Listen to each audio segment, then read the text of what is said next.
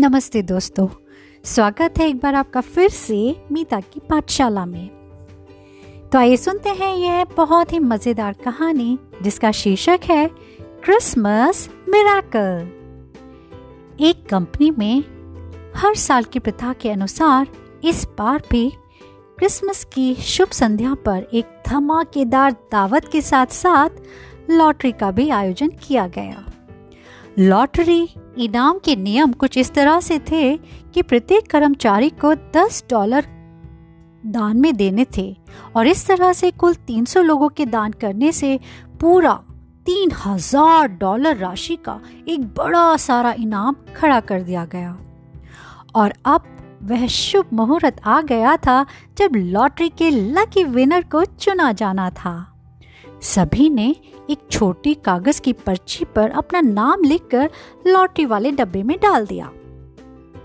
परंतु एक नवयुवक अपना नाम लिखने से कतरा रहा था, क्योंकि वह चाहता था कि लॉटरी का इनाम कंपनी में काम करने वाली एक बूढ़ी सफ़र, सफ़ाई कर्मचारी को मिले, जिसका बेटा बहुत गंभीर रूप से बीमार था और अगले दिन उसका ऑपरेशन होने वाला था। परंतु उस वृद्ध महिला के पास उतना पैसा नहीं था।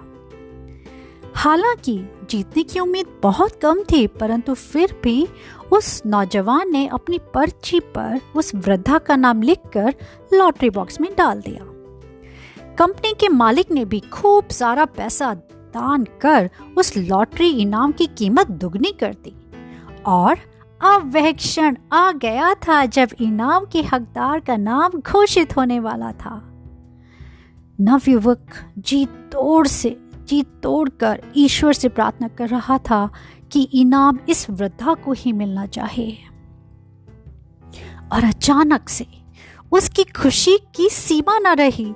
जब उसके कानों में उस वृद्धा की अश्रुपूर्ण आवाज़ आ पड़ी, वह वृद्धा बहुत ही विनम्रता के साथ सभी का धन्यवाद कर रही थी। आखिर उसी को तो वह बड़ी धनराशि प्राप्त हुई थी। वह नवयुवक बहुत प्रसन्न हुआ। और क्रिसमस क्रिसमस की दावत शुरू होते ही सभी लोग महफिल में शामिल होने लगे। वह नवयुवक भी आगे बढ़ा।